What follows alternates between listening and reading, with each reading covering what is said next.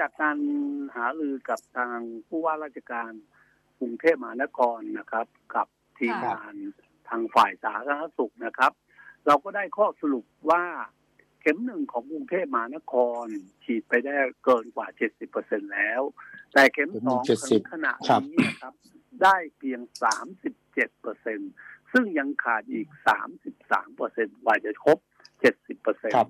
เพราะฉะนั้นค่ะก็คงจะต้องมีการอ่า ฉีดให้ครบเนี่ยก็น่าจะประมาณปลายเดือนนี้หรือต้นเดือนหน้าคาดปลายกัน่านยาคาดครับว่าคาดว่าครับจะเปิดได้ก็คงจะประมาณวันที่15ตุลาคมครับครับ15ตุลาคมถ้าตอนนั้นวัคซีนเนี่ยยังฉีดได้ไม่ครบก็อาจจะเป็นไปได้ที่จะเลื่อนออกไปอย่างนั้นหรือเปล่าคะถูกครับแต่ว่าตามอ่าที่กระทรวงสาธารณสุขได้อ่าแจ้งทางกระอ่าทางกรุงเทพมหานครมาแล้วว่าอ่าตาม โควต้าของกรุงเทพมหานครที่จะฉีดให้ได้70เปอร์เซ็นเนี่ยก็น่าครัจะบไปประมาณต้นเดือนตุลาคมถึงได้ครบ ซึ่งตรงนี้ผมก็ครับคงจะต้องทำการหารือกับรัฐมนตรีว่ากระทรวงสาธารณสุขอีกครั้งหนึ่งว่า อาจจะขอเลื่อนให้ส่งมอบวัคซีนให้กับกรุงเทพมหานครได้เร็วขึ้นหรือไม่นะครับจครัริงบๆโควต้าเขาได้เรียบร้อยอยู่แล้ว แต่เงื่อนไขของเวลายังไม่ค่อยแมทชิ่ง แต่ถ้าหากว่าตามที่กระทรวงสาธารณสุขส่งมอบเนี่ยจะได้ทั้งหมดคือเปิดได้คือวันที่ 22 ตุลาเพราะฉะนั้นผมครับเองก็คงจะต้องไปขอความกรุณาจากกระทรวงสาธารณสุขเพื่อส่งมอบวัคซีนให้เร็วขึ้น สักหนึ่งค่ะสัปดาห์ตรงนั้น เราก็จะสามารถเปิดได้ในวันที่ 15 ตุลาคมครับ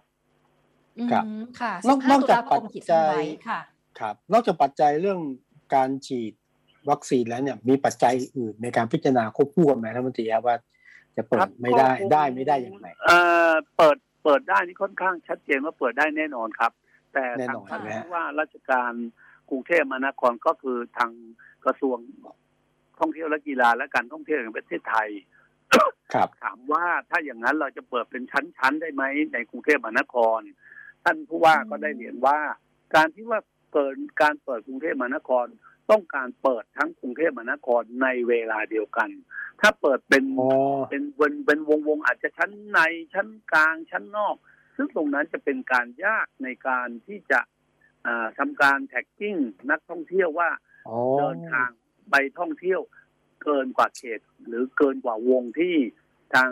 กรุงเทพประกาศ เพราะว่าอย่างกรณีผมอยู่ลาดดำเนิน ผมจะขับรถมาค่ะขึ้นทางหลวงที่เอ่อทางด่วนที่บุรีรัมย์อินทรานี่เยมชอ่านะยากมัแล้วนต้องค่ะผ่านถึงสามเขต เพราะฉะนั้นเป็นการยากมากที่จะกำหนดว่าเขตไหนชั้นกลางครัชั้บนนอกชั้นใน ซึ่งตรงนี้ทางท่านผู้ว่าก็เลยบอกว่า ถ้าเปิดกรุงเทพมหานครขอเปิดทั้งกรุงเทพทีเดียวครับพร้อมกัน น่าจะเป็นการสะดวกกว่า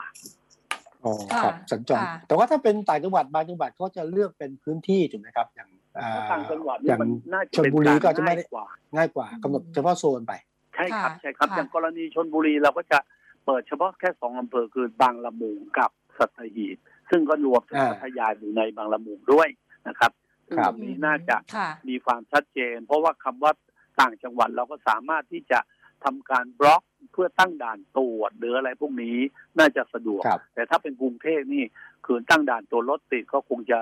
ถูกต่อว่ากันยุ่งกันพอสมควร ใช่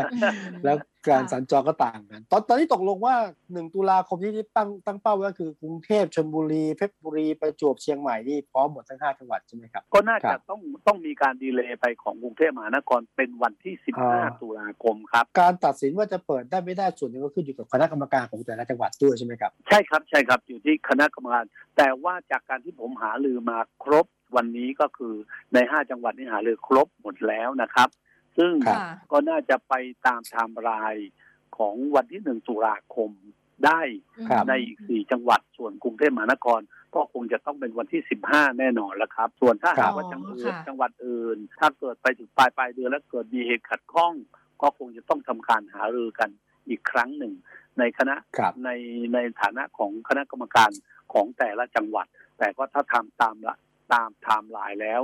วันที่หนึ่งตุลาคมก็ พร้อมสี่จังหวัดคงเหลือสี่จังหวัดกรุเทพที่วันที่ ค่ะสิบห้าตุลาครับ นักท่องเที่ยวต่างชาติที่เดินทางเข้ามาแบบไม่ต้องกักตัวนี่ คือเขาต้องได้รับการฉีดวัคซีนมาแล้วถูกไหมคะ ถูกต้องครับเงื่อนไขทุกอย่างเหมือนภูเก็ตแซนด์บ็อกซ์ครับ